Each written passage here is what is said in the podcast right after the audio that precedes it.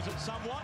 Barker-Daish. Where do I start? It's been up and down. I remember being a kid. I can see that happening. That's Oh, something, oh. there's always something to do.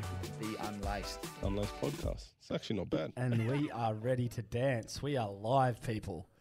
This is um, this is a big episode. But before I jump into our guest, I just want to thank all our listeners, all our subscribers out there. I do it at the start of every episode. You guys are the heartbeat of this podcast. Everyone that's been getting around our TikTok lately, which is ironic because this man was a big part of it with, without him knowing. Uh, we really appreciate it. All the social media channels. If you guys are enjoying our content, you already subscribed. Please get a friend along, get them to listen to a couple of these cool episodes that we've been doing. It's been a belter of a start to the year. Um, you know, everyone kind of wants you know new guests and new features and little things like that, and I'm all for it. But this man is an exception. This man is a recurring character on this podcast and will always will be because of his life. My good friend Tommy Bugg.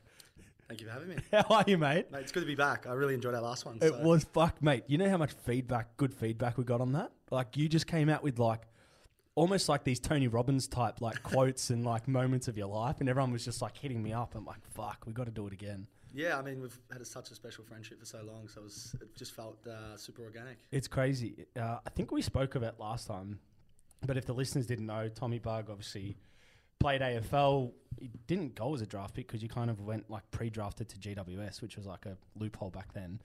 Um, but was a superstar playing footy, and I remember the first time I saw him because I was living in Canberra. I came back to watch him play, and back then you had you still got your thick hair now, but you had an afro Yeah. with the helmet. And I've spoke about this this day where you played against Steve May for Melbourne Grammar, and you kicked four by half time, and everyone's like, Tommy Bugg's gone to the AFL. I'm like, well, fuck, he's he's unbelievable. Then you got in a, a punch on with Steven May, and you both got like sent off or sin bin, which I didn't even know happened. Yeah, at, sc- at school footy, you can get, I think, yellow card or red card. yeah. I was The, like, the thing that day, though, Steven's a lot bigger than me. he's huge. He was he's- big then. He was he was huge. He was by far bigger than anyone else. Um, but he, I know my limits. He's a lot bigger, but I tried to antagonize him a little bit, but he Yeah. Basically ragdolled me, threw me on the ground, got up. he got yellow carded. I was smiling.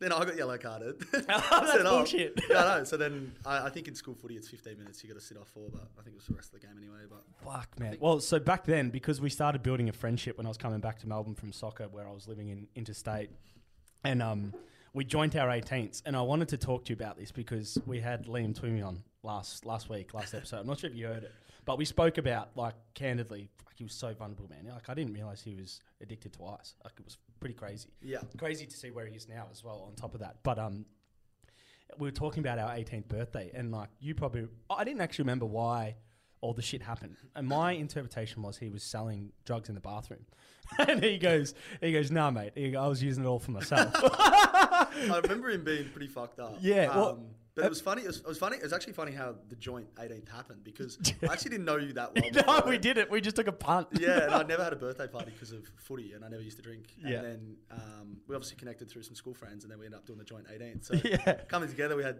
two different separate groups of Yeah, friends, a couple of like mixes, crossovers. But I remember Liam that day. Yeah, he was uh, he was on another level. Yeah, he was I on a- think maybe your dad wanted to. Yeah, my dad chased him out. yeah, Yeah, yeah, wanted to punch yeah, yeah, There was a few other people, but my dad definitely chased him out, and I was like, "Fuck!" I haven't seen my dad get like that for a while.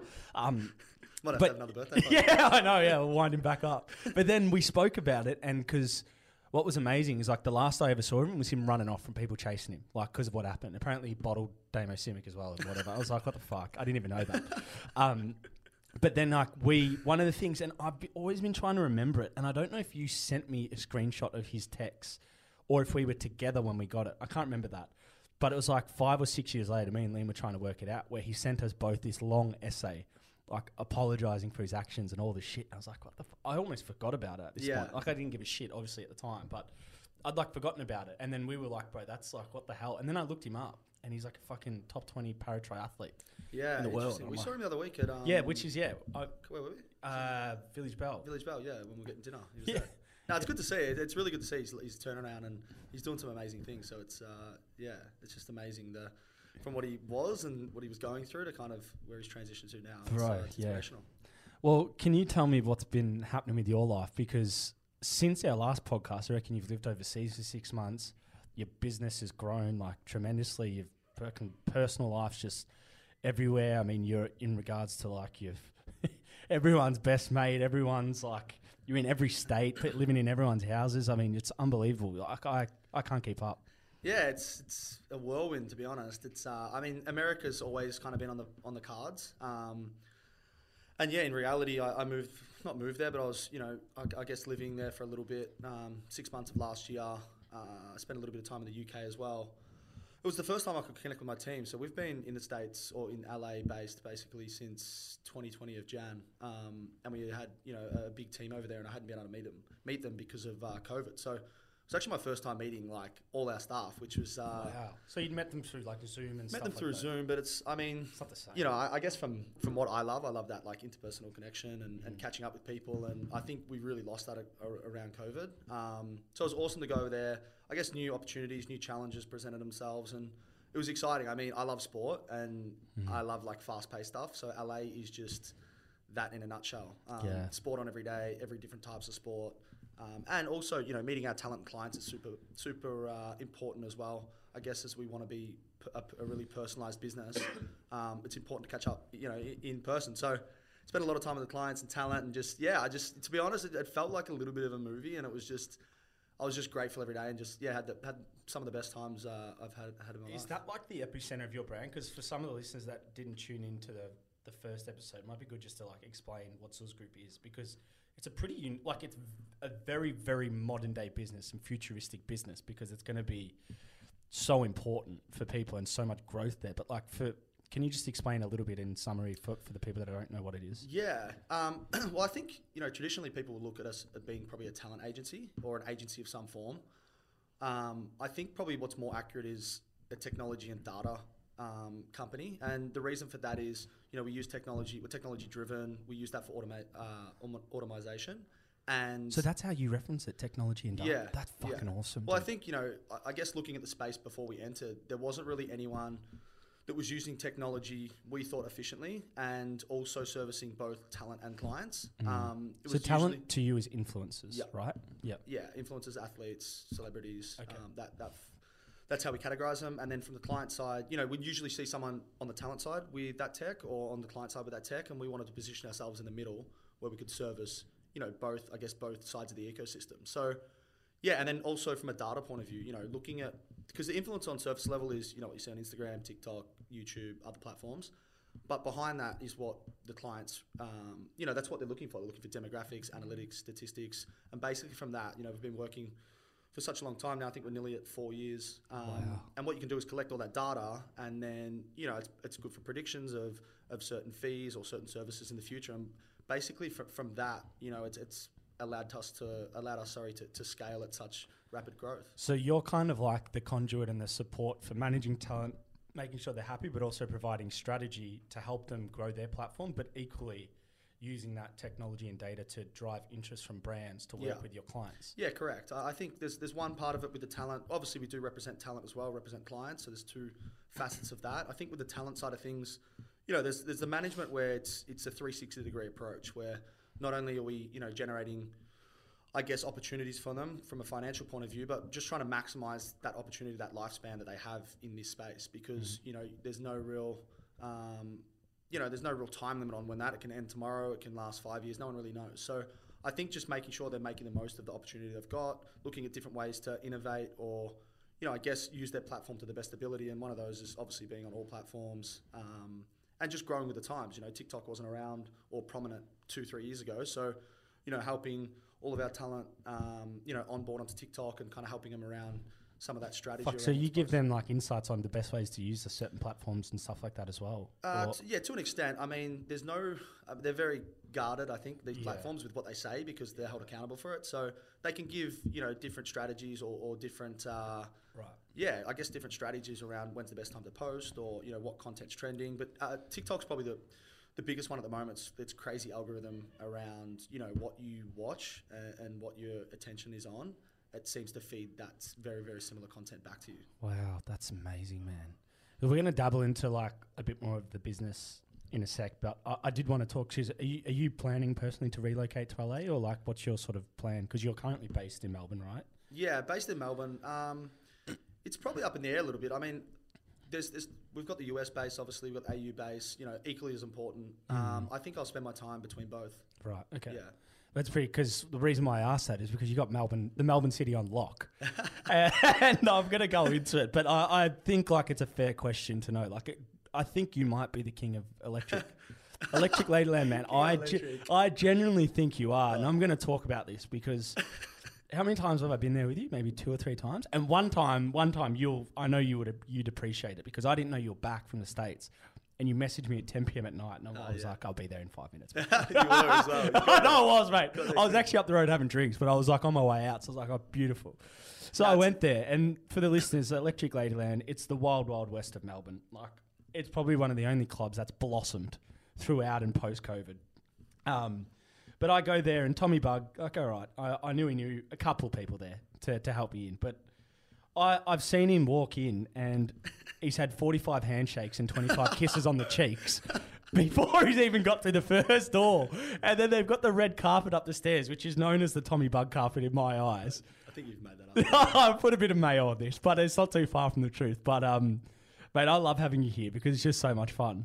Yeah, for sure. I mean, Electric's a special place. It's, uh, sp- shared some special memories. with We a lot have. of, a lot of people, but um, yeah, I think it's just it's just good. You know, like obviously work so hard, and um, yeah, I guess for me it's about balance. So you know, I like to have a, a good night out, and especially with the people, you, you people work closest to me. 24 7. Like, you can work 24 7 with Yeah. your officers. Like, so your respite is different. yeah, well, it's funny. Like I'm even on when I'm out. Like, you know Yeah, what I mean? Like, that's even exactly what I mean. emails and stuff and things that are you know super high priority of.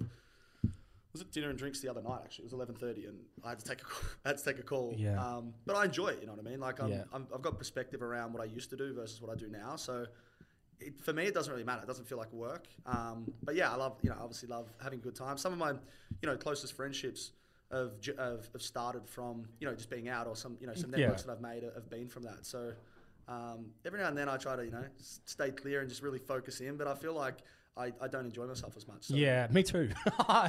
The worst month is when I have those sober months. They're my worst months of the year, I think, yeah. which is not good. No, it's definitely over over Christmas and summer. Oh, it's a little bit more than it's probably what it should be. But um, Yeah.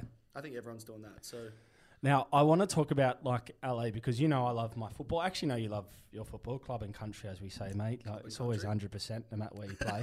um, but somehow you were in LA, and then I went on my story. It would have been within 24 hours. You're at a fucking English Premier League game, and you're fucking sitting up. You're at you're at Watford. You're with Bijan and a couple of the boys, and obviously those that don't know Bijan, I won't expose too much.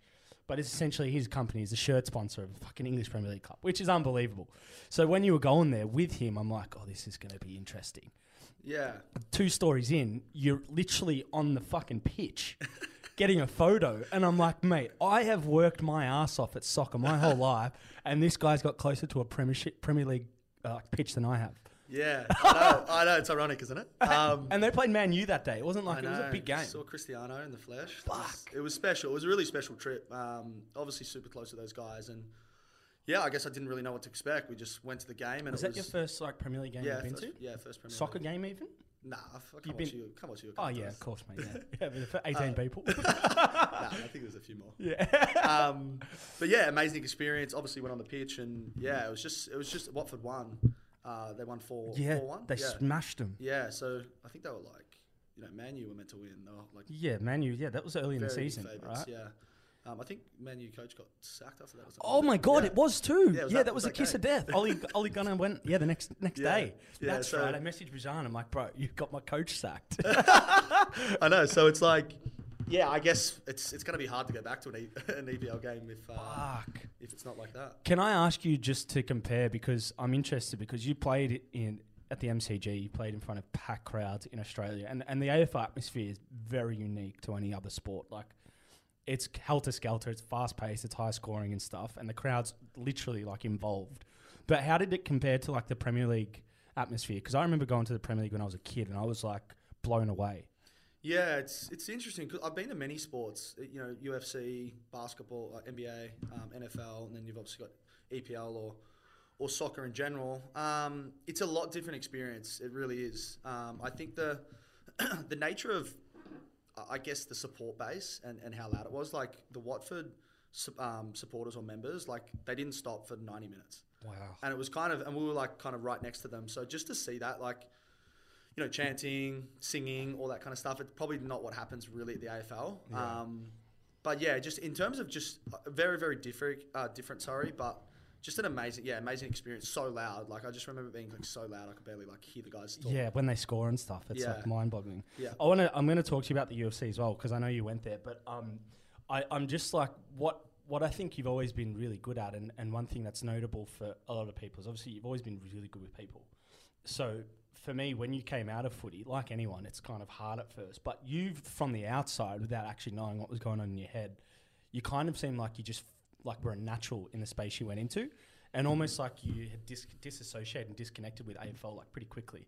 Is that true? Like, w- were you able to kind of shift into this world, or was there an element of you like, "Fuck, I wish I was still playing at all"? Or No, not at all. I mean, it's interesting one like good with people because I think it's something people have said to me a lot as I've grown up. But I think the way you know, I, I always, for me, I don't think I know everything. So it's always about learning, and I- just get a lot out of. Obviously, love what I do from a work point of view. I get a lot of, um, you know, get a, from where my purpose comes from and, and whatnot as well. So. I guess in that sense, like I just love talking to different people that have you know been successful or in what they're doing and, and kind of learning. And in that sense, when you're showing like genuine intent to learn, it, it, probably comes across or most likely comes across. So I think in that sense, and you know, I've grown up with an amazing family and and my sisters and whatnot, and they're beautiful people and Yeah. caring people as well. So I think I've just shout out the Bugg family, shout out those. legends. Um, so yeah, just to be around, I guess that growing up has, has helped me. But if you like, if I look back on my life as well, I've been around so many different people as well. Like Yeah. if you're talking from six years old, from basketball to football to all the different teams I've played for, um, you know, all the coaches, and then obviously from an AFL team, I've been at three different clubs, and then you know, proactively trying to you know build relationships and, and build networks yeah, like there's so many people that I've, I've met over my time. So you you know definitely when I first started, I was I could you know in terms of having conversations with people and holding conversations.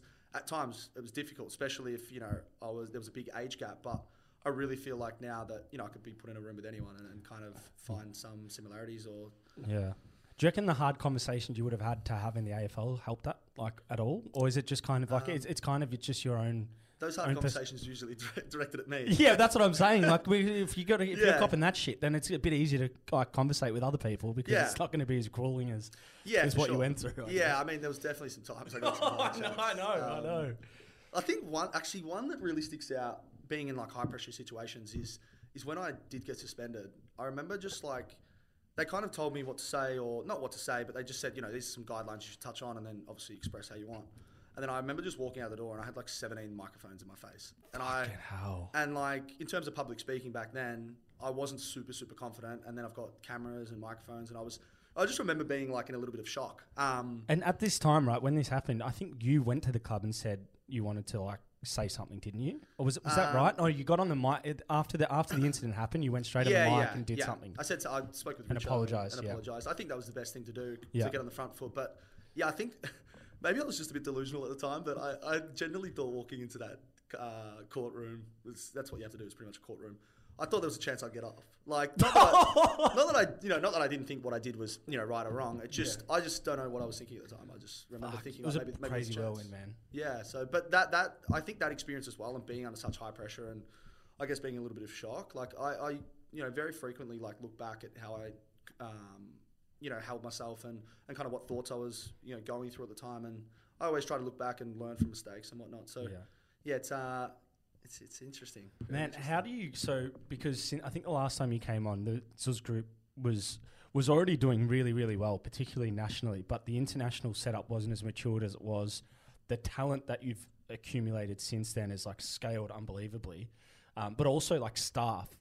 So like for you, it's what's interesting is obviously you were once coached and managed by someone else, and then you've kind of gone into like a senior leadership role like almost straight away.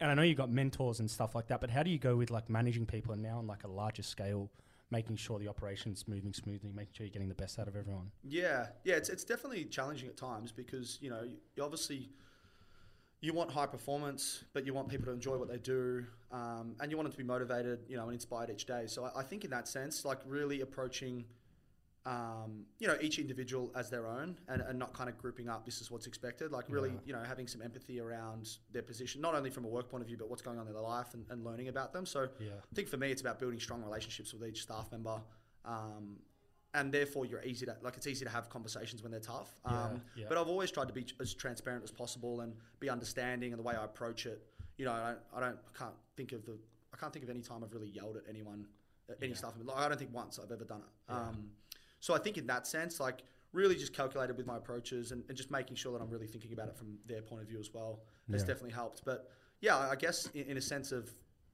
you know being at footy, I, I learned a lot of things that I did like and a lot of things that I didn't Yeah, like. Yeah, I was about So- to say that probably more sometimes what you didn't like as well. Yeah, like think- that's what I remember most. Yeah, well, footy's very authoritarian, and Yeah, you know, it's a little bit old school in that sense. And I guess you know, with our company and it being so unique and and so um, you know, it, it's I, I guess modern in a sense. Like I really want to be with the times and make sure that you know people feel valued for what they're doing. Yeah. Do you have that similar approach with talent, or is talent a bit differently because they're obviously you're kind of like staffs on your company, yes, but talent you're trying to sort of like invigorate and get the best out of as well at the same time. Yeah, again, it's very, very case by case. Um, Yeah. But I just try to offer support as much as possible. You know, the one thing I want the talent always to know is that I'm here for them no matter, no matter what. And I think, you know, if you're sending the message around, my first thing is their health and happiness. So Mm. to make sure that they're, you know, healthy and they're happy in what they're doing, and everything else comes second. So I think, you know, in this, sometimes in this business, you know, people are very commercially driven. And Mm. don't get me wrong, we're, we're definitely always looking at uh, the commercial value or, or, or that in that, that perspective. But I think making sure that the talent really feel valued as a person before any of that gets done is is the key for, for me. So in that sense, you know, always making sure I'm accessible. I always tell them if it's 1 a.m., 5 a.m., 4 a.m., whatever it is, like don't ever think that you can't call me. And What a guy. um, I mean, it, it, it, I, I want to um, help. You know what I mean? I get a Yeah, lot of- you enjoy. Yeah, that's enjoy that's yeah. why it's genuine. It's not like you're putting on a fucking face, which is probably why it's it's fun for you, the job, because you actually care about what you're doing. Yeah, for sure. It's it's very it's. I think the thing I love about it is it can be so spontaneous at times, so you don't really Yeah. know what's around the corner, and I think that really keeps me. Well, there's a there's a story about this recently. I think you went to Sydney, and you're on a fucking boat party, and I'm like, I'm like, mate, like- eh, like we, we I think we went out the week before, and I'm like, how the fuck are you on a boat? and you're like, no, I'm, it's my one of my talent's birthday, and I was like, you're actually working, but like you're on a boat party at the same time, where like you obviously have to be there, be present, support your talent, but then you get like this spontaneity of like, fuck, I'm in a, I'm in the harbour of Sydney, like on a boat. I'm like, yeah, I know. What it's, the it's, fuck? It's, It's, it's cool. awesome, bro. It's so cool. It is. It's it's funny. Like I don't really think about it like that, and I think what I try to do as well is is you know sometimes really separate that work from that personal relationship, and you know going on there and it being a birthday party, really coming across and, and showing, I guess, from a friendship point of view rather than you know trying to like uh, critique anything from a work point of view. Like I guess the last thing I want to do with a personal situation like that is kind of come come across as a, from a work perspective. So okay. I try to separate that as much as possible, and I think I learned that very early on. That you know, although from maybe in my world that everything's you know a lot of my life's driven by work, that not everyone else is. So just Yeah. making sure that I'm you know understanding what makes people tick because some people are super work driven and they love you know chatting about work, and other people are like, just tell me what I need to do, and then like let's not talk about Separate it. it. Yeah. Yeah, that's a good point. Now, you've been pretty humble about Zooz Group on this podcast, I'm not going to lie, because it is unbelievably booming and it's doing so well and it's going to only get bigger and bigger. But for me, I'm I'm keen to just kind of get an insight of like, if you can, like a, a kind of like a pinch yourself moment, like a moment that when you do this, you're like, holy fuck, this is like has the potential to be what it's becoming to be. Like for whether it's partnerships or the brands or even some of the talent you're acquiring, is there some sort of a moment that stands out for you where you're like, wow, this is like, this is going exactly where I wanted to go, or it's doing better than what I thought it was. Yeah. Um, It's a tough question. Yeah, I don't. T- to be honest, I don't really like. Although I'm so grateful, like every day I wake up and I genuinely am happy with what I'm doing. Um, you know, obviously you have challenges along the way, but I try to have the perspective of those challenges. You know, usually end up into a positive um, in some way, shape, or form. Depends on how you look at it. I think in that sense, you know, I, I don't really celebrate things too much. Um, Yeah. However, I think the one moment for me is probably when I'm standing in a box with Conor McGregor. Yeah. like I've Can we talk up to him. about that? Yeah, for how, sure. the, how the fuck did that happen? yeah, one of my, one of my um, Was this the San Diego, uh, San uh, LA Rams game? LA? Rams, Sorry, LA Rams, and is that the team? LA because let's Rams like, and who's the LA team? uh, I should know this. no, Wow. it wasn't the Raiders. No. No, it wasn't Raiders. It was two LA teams. I'm pretty sure. Oh, okay, I don't know. Um, hopefully I got that right. Um, Anyway, either or. no, it's, it's, it's, irrelevant. it's actually a funny story because when we first went over there, um, you know, in this business as well, it's about client experiences. So one thing we did look at was potentially getting a box for the year at the Ram Stadium, um, and then obviously having our clients come in, our talent come in, and giving that really cool experience because it was on pretty much on the field. So that was a working kind of thing. Well, no, this was this was when I first got there. This is the second day I got to LA. So I went into this box and like got the tour and whatnot, and you know they went through the different tiers of packages and all that, and it was really cool. We didn't end up going ahead with it. However, like six weeks later, one of my um, close friends over there that has uh, uh, he's involved in esports. Um, from him, he's got you know great relationships. He's lived there for six, seven years. Conor McGregor actually sits on his advisory board. Um, so he has a little bit to do with him um, and the Paradigm team. So anyway, funnily enough, he goes, you know, come along to this event later on, or, or I think it was oh, in a week's time, or might have been in a few days out. He's like, I'd, I'd love you to come along. So I was like, sweet. Did you know along. what you were going to at this point? He said Conor, Conor was maybe a chance to come, um, but there was going to be a few other people in there. So had the you know had the chance to see Ben Simmons, um, Sean O'Malley, Fuck. else was? J.R. Smith. Um, I think the Dallas Cowboys. Oh, they played Dallas, I think, because Ah, Dallas, okay. Dallas Cowboys. Yeah. Yeah. Dallas Cowboys um, owner's son was there, and we got to meet them. It was a really cool experience. Like, you know, again, just going into like, I guess another world of um, you know high profile people, and it's just really cool to see how they operate and hold themselves. And yeah, he just said, you know, there's a chance that Conor will come by. So it was like, sweet. So anyway, I walk into this box, and it's the same box that I did the tour of two days in. No Um, way. yes, and there's like you know hundreds of boxes around. Um, What are the place. chances of that? I know, so it's crazy. So like that kind of pinched my moment because it's like you know I'm into manifestation and whatnot as well. And then obviously you know I had the chance to meet Conor and it was just it was surreal because I mean even going back to football, like I used to tr- um, channel all my focus and energy around how he trained and.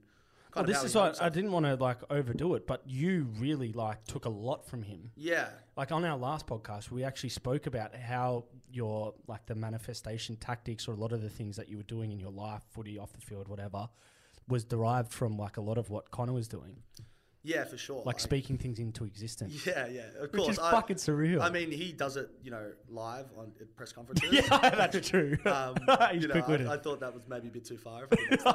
For the next um, but yeah, I, I did a lot of that stuff. I do. I still do it now. Um, but yeah, there's one. I mean, there was definitely one patch in there, especially because it was you know physical exercise. So you like, I was doing boxing at the time and training and whatnot. So yeah, my whole life revolved around watching him. Like I used to. I remember watching like hours of footage of him a day. Like even if I was training, I'd have like earpiece in, listen to him talk at um, at yeah press press conferences or you know, behind the scenes stuff when he's training. So it was really cool. And then, yeah, obviously meeting him and just getting to spend like a short amount of time with him. Was what was he like? What, what was sort of the conversation? Yeah. pretty straightforward. Or Yeah, it was pretty. It was, it, there was a lot of people. Well, we had the we had the suites. We had that suite we were in, and there was basically suites along um, the pitch. And all all of a sudden, when Conor walked in, he had like three piece suit, like looking sharp as proper twelve in his hand. Fuck Um, off. So that was really cool. But as soon as he came in, um, like people were jumping from suites into out, like to where we were. Far like out. you know, the security. there was no, there was absolutely no. Well, there was security. He had like four people with him, but no one really stopped Yeah, it he doesn't need it. people were jumping in, getting signatures, photos, and whatnot. Um, you know, and I was kind of reser- a little bit reserved at that point, just you know, in awe, Blown just kind of watching him. Got some cool photos, and then um, yeah, and then I just he was just about to leave, and I just thought, you know, this is a once in a lifetime. Well, hopefully not, but you know, a, a really cool opportunity to get a photo. So you know, I approached him and got a quick photo and had a had a quick chat to him about you know being from Australia and watching him and you know asking how his leg was and whatnot as well. But he spent time with every single person that suite. That's amazing. Yeah, He so- seems like he seems like a really good guy. If Yeah. you get him on a good day, he seems like he could have a chat with anyone. Yeah, very engaged too with each person. I noticed that like it wasn't just like a hi and bye. It was actually like was super engaged looking at the person and like you know taking what they were saying. So it was really cool to see. Fuck, man, that is special, hey. Yeah, cool. You always come back with something different. See, this is why you're a regular guest. I Like, know it's funny. I used to, I remember he's going the highest paid athlete in the world almost. Like, Yeah. if not the now, probably. I remember going over there and saying to like my, my close mates that, that you know just that you know I'm going to meet him. I don't know how, but Yeah, did, so correct me if I'm wrong. I don't know if you told me this or if I've just made this up, but did you go there with the mentality of like, because you asked me this once, you were like, who do you want in your show? And no one's asked me that. It's like, and I was like, I said a couple people in the show. You're like, no, no, no. Like, who do you who do you want? Yeah, And I was like, I said Conor. Only because I'm like, that's a fucking podcast. And I said LeBron James, but like, I actually think I would rather talk to Conor because yeah, I'm like, he hasn't done any podcasts. No, he doesn't really do them. Yeah. Like, if Joe Rogan can't get him, I'm, I'm a bit of a long shot. yeah, I thought he might have done one with uh, with Joe. yeah, I don't know. But that's, um, yeah, I feel like I don't know why I had that in my head that you kind of put that into existence that you wanted to meet him. Yeah, definitely. Oh, it's always. I mean, since the day I kind of saw his first fight or his first interview, I wanted to meet him. But you know, going over there like specifically, like with the intention that like I don't know how, but it's going to happen, and then it happened. That's pretty crazy, man. Yeah. Now, for me, I like just to come come off sport or come back to sports a little bit. Like, given your role now as a CEO, managing people, like there's obviously some correlation to sport. Like even though it's not physical exercise, there's the competitive nature that you have, and obviously the people aspect and working in big environments and so forth. Do you find any similarities or major differences, for example, translating from professional athlete to CEO? Like, is there anything that's really helped you initially? And then is anything where you're like, fuck, I've actually got to really get better in this space Yeah. to make myself more whole? Um, I think, well, the physical exercise. Yeah, part of minus things- that, obviously. Kicking a Um, Sharon. Uh, I, I think the competitive nature of it is because you you know uh, from a footy from a football club point of view, um, you're always trying to get the best out of yourself. So it's it's super like self competitive. Well, that's how I looked at it anyway. And then yeah, day to day, it- it's it's a little bit different in the in, in like the approach because there's not someone yelling at you every day. So it's really like kind of it's self driven. Um, but yeah, I think that competitive nature, like I really want to do some really special things that you know no one thinks that we can do, and I, I think in that sense, the competitive nature, I think dealing with people, so like you know, I guess relationships around me, um, and managing them, uh, they're probably like they're the, they're the biggest things I think for me as well. Like I want to make it unique. I don't want to go in with like the typical. You have to approach the CEO position like this, like the way Yeah. you dress, the way you speak, all that kind of stuff. Like I, I really want to yeah, be. you just wear Yeezy shit off white. that's your I like- CEO. I just like to be comfortable, you know what I mean? yeah, And which is good. yeah. So I mean, there's certain situations where you you know you need to dress nice and, and look good, but for the majority of the time, you know, I want to do my own thing and, and approach it differently, and that's why I think you know, for me, it's always been about like focusing on us and doing what we mm. want to do versus looking too far into what other people are doing and trying to replicate. Yeah, I think one of one of your strengths is that you put yourself on like a flat hierarchy in your business, and also you're completely vulnerable to if you don't know something, you'll you'll educate yourself to learn it. Yeah. I think one of the things we spoke of last time was you openly will, will be the first one say there to say like I don't know everything, but you smart enough to surround yourself with people who might be able to help you. Is that still something you're progressing? Like you've got, I know you had a lot of mentors. We spoke at the Ferrari story last time, like Yeah. Which went viral by the way. It's cool. It's Yeah. a cool story. Really cool. Yeah, like if anyone hasn't heard that, go back and listen to that episode. Tommy saw a guy in a Ferrari and approached him and um, said, "Mate, I love your car. What do you do? I'd love to take like have a chat." And now they're Yeah. it's his business mentor. I know it's, fun, it's funny because like I guess from you know a superficial level, it's like that's a cool car. I want to go. Um, you know, It's I so wanna, much deeper than that. though, Yeah, really. I think just like kind of the backstory behind it. You know, actually kind of understanding how that person got to where they got. Yeah. Um, is, is kind of what I take out of it and what I think about. You know, very very uh, frequently. Um, yeah, I think I de- definitely surround myself with you know people that um, you know I can add value to that they can you know offer value. I think in that sense, you know, I've always tried, especially from like you know a, a commercial aspect um, and a business aspect, but yeah, I think it's always just about learning. Um, and I think with time, you really start to appreciate that, you know, sometimes it just takes time rather than, you know, I want everything now. But Are you good? Are you good with patience? Is that oh, like it's a bit hard. I find with athletes, you kind of want to do stuff I now. think I'm eh? impatiently patient. yeah, it's, it's, it's hard. I have to remind myself a lot of the times, a lot of the time, and and yeah, just understand that it's it's just a journey. Um, yeah. But yeah, in, in that sense, you know, I'm always like googling stuff. Like I, oh, the amount of times I'm on Google, like googling Really? things, is insane. Yeah, it's probably a bit weird. CEO 101. Yeah. How do you fix just- it, Google? Literally, like uh, I think in that sense, in terms of the you know, the flat hierarchy, I really want you know to empower people in my business. I don't think that the business you know revolves around one particular person. I think it revolves around you know Yeah. the, the entire team. So you know if you can empower every single person within the business and they can bring you ideas and we can do it together, um, you know we'll get to we'll get places much faster and we'll grow to you know heights. Definitely.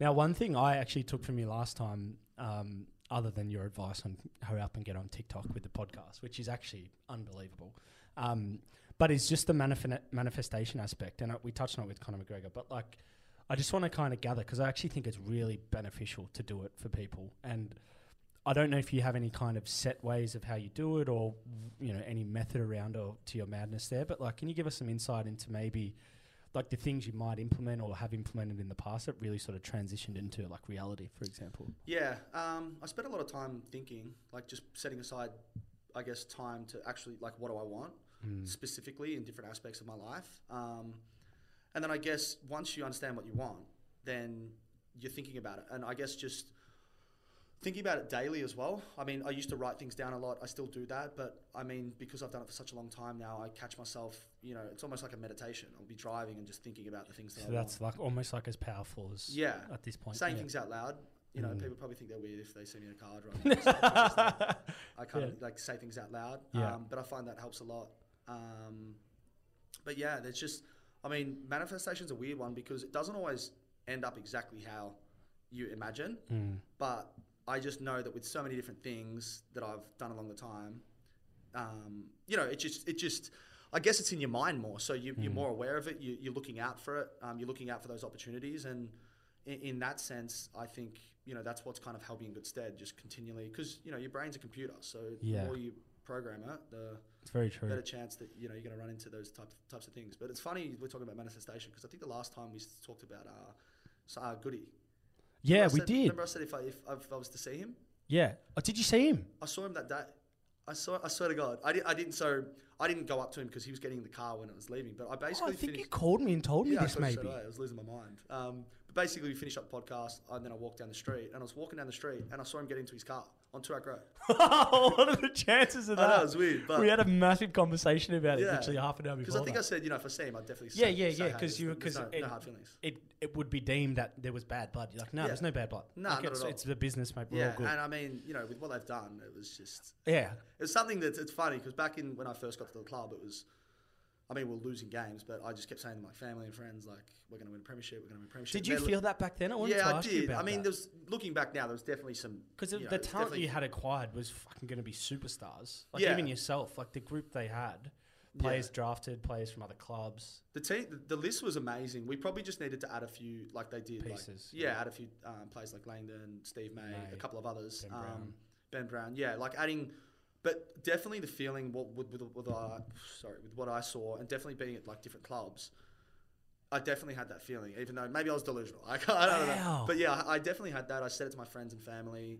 People thought I was probably crazy, um, you know. And a core group of those players were the ones that played in last year's premiership. And Right. Yeah. obviously they just tightened things up a little bit. I, I know speaking to the, some of the guys that I know really well still, like the training was you know really intense and they were all super super committed. So yeah, it's just the same win one. Just Did you watch the grand final? Yeah, yeah, it was like Bro, what, it's fucking 3 unbelievable. That yeah. that that second half, they like Bulldogs played really good the first half. Like Yeah. fuck me. they And then- did. They, oh, played they very lost well. by Their- like their I don't know how teams- many points they lost by in the end. Yeah, Bulldogs have this. Bulldogs just have a team where you just you watch them play and you just love. love Bro, to I see. thought Bulldogs were going to win it. They beat. Port Adelaide in like in Adelaide. I don't know if it was a knockout. fi- I think it was a knockout final. I don't think it was a prelim. But like I was like, fuck, that's they're in, they're in red hot form. Port Adelaide were like a favourite too. Yeah, yeah, I know. No, and then Melbourne, is- just like, I think- holy shit. I think they're going to have long term success as well. I, I, I really do. They've they've just got such strong foundations. Their team's really young. Yeah. Their key players are young, which is which is um, you know a key to obviously winning. I'll ask you uh, actually, maybe a tricky question. But if you were, if you were goody, take away the tactics like of, of footy, knowing you've had huge success, what's sort of your mentality or approach to the playing group to kind of Keep them engaged. and and keep them hungry? Because that's like we see teams do go back to Yeah. back, win triple premierships, but a lot of people have a, a hangover year as well. It's a hard question. I'd probably It's very probably hard. reach out to Alastair Clarkson. I don't know the answer. You're free. You see, well, he's up for hire. um, no, I, I think it's it's a really tricky one because, yeah, it's you, you never know how the, the team's going to respond. But I mean, I saw you know an article the other day around Christian Petracca being back at training a week later Yeah. after they won the premiership. So it, it looks like things are in. Do you know? Just so this is funny. He said that right, and I'm sure someone else has said it. But we had Luke Dunstan on this podcast. I'm guessing. I reckon. it- I reckon it was an unlaced exclusive, because we had him on, and he goes, "We're talking about because I'm a Saints fan. Was talking about the fallout, and then the, one of the things he said, like that, really drove him to the demons. Outside of like Goody actually wanting him because he didn't feel wanted at St Kilda, Yeah, was like he walked in, and it was like a week after the boys had got back from the hubs in Perth. And he goes, Petracca was just throwing these weights around yeah and like beast. smashing it. And he was just taken back by that. But then this is what I even love more about Petracca. He goes, he, he said in, I think, the article you're referencing, he's like, well, I get paid to like train Yeah, and get paid to sit back. So, yeah. Like he was just like, well, what the fuck's everyone? It's funny. on?" It's maturity. You know what I mean? Yeah, Like, it's pretty if- cool. If you ask track that in year two, I don't, I don't know. really? uh, nah, he's, he's Yeah. always he's It's always a bit easier to have a bit of ego once you want to flag, I Nah, he's, I love Track to Death. He's just the best human ever. Yeah. Um, tra- like not only trains hard, but just like has genuine care for the people around him. Yeah. Um, and yeah, man, he's a special he's a special individual. I think he has a great impact on that group, and um, yeah, I know that you know he had, he had a year where he's a little bit down on form, but he he just stayed true to kind of who he is and worked really hard. And if you see, you know you see the kind of success he had last year, it's just amazing. Do you still watch much footy like now? Even even sort of because you were so close to it for so long. It must be hard to just Um, erase completely. But It's hard because I because I love like UFC and I love like basketball and it's super fast. Yeah. I find AFL a little bit slow. yeah, do A you? bit- little bit- wow. Not slow. I mean, there's definitely fast moments, but I think in terms of like you know you've got the breaks that go so long. You've got half time. It, it does go for a while, but I mean, I'm definitely still interested in all the teams that I was was um, associated with. You got Yeah. Giants, Melbourne, obviously Carlton for a short stint as Yeah. well, um, and got some really good friends. So yeah, I love I love watching you know the players that I know play still, but you know if you're putting on a couple of teams like North, Mel- North, North Melbourne Freo on a Sunday afternoon, Yeah, probably maybe yeah, it. pass. But no, actually, yeah, I missed this question when we are speaking about Conor McGregor. But uh, have, how many UFC fights have you been to? Is it two or one? You definitely went to the McGregor one where he broke his leg, Yeah, which is fucking crazy in Couldn't believe itself. it. I couldn't believe it. I was. Did you go to one recent when you were in LA last time? yeah, I went to Who whose was it? Because I saw you. Usman Covington. Oh wow, that was Yeah. a great fight too. Was that, That- that number whole two? card Was, was- that number two? Their f- was that the or was that their first fight? That was the second. Second fight, Yeah, yeah. most recent one. Fuck, bro. Yeah. Can you explain to me because I've never been to a UFC fight. I didn't even go to the one in Melbourne, which I really regret. But everyone that's gone there, and this is like neutral people that I don't know, it's, and massive sports fans say UFC is the best event they can go to in Yeah. sport. Yeah, it's probably my favourite, definitely. What like why? Why is it so good? people trying to kill each other. Besides a line, no, it's kind of it kind of sounds a bit sick in that sense, but it's it's so it's so skillful, and I guess in one second it can be over. So you're kind of on the edge of your seat, just waiting for kind of that moment. Um, and I think just the way they run the organization, like you look at Dana White and like what he's done, like Yeah. there's a lot of res- like when you just see everyone in one sp- space and kind of how they put it all on together and the entertainment um, side of things as well. Yeah. It's just amazing. Like it really is amazing, and because you're so close, like you're so close to the octagon, and you hear the like when is it someone gru- punches. is it grueling to watch? It's pretty. Yeah, there was a couple of gruesome moments where it's like, Fuck. yeah, it's it's it's a bit much. Yeah, but I mean, Americans love it. So Yeah. Well, do you take anything away from Dana? Because like I obviously he gets a lot of shit with the pay yeah, for fighters, but he's probably my favorite like sports persona in a press conference because he just doesn't. Unfiltered? Yeah, he just doesn't Yeah. budge from like questions and he just answers it straight out and he doesn't like he's so transparent. yeah, he's great. I, I got to meet him as well when I was there. I was Fuck I off. Swear, I was in a, I was in a hotel. I was trying to find uh, what do we do?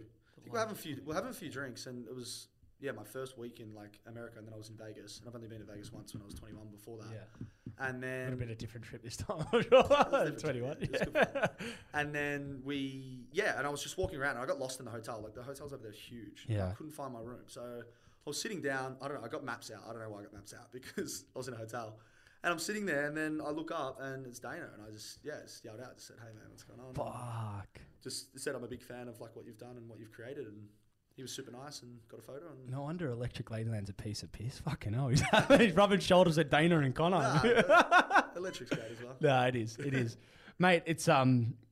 Look, I know we're pro- we're probably up on time, but I did just want to talk one thing because I do want to thank you, um, on your perspective, and this is probably why it's benefic- beneficial to have some friends that are knowledgeable in some other areas. But TikTok, dude, that is the best platform going around, and I was very ignorant to it because I associated it with like young kids, pretty boys, Yeah. like kind of like quirky dances and songs that I wasn't like into.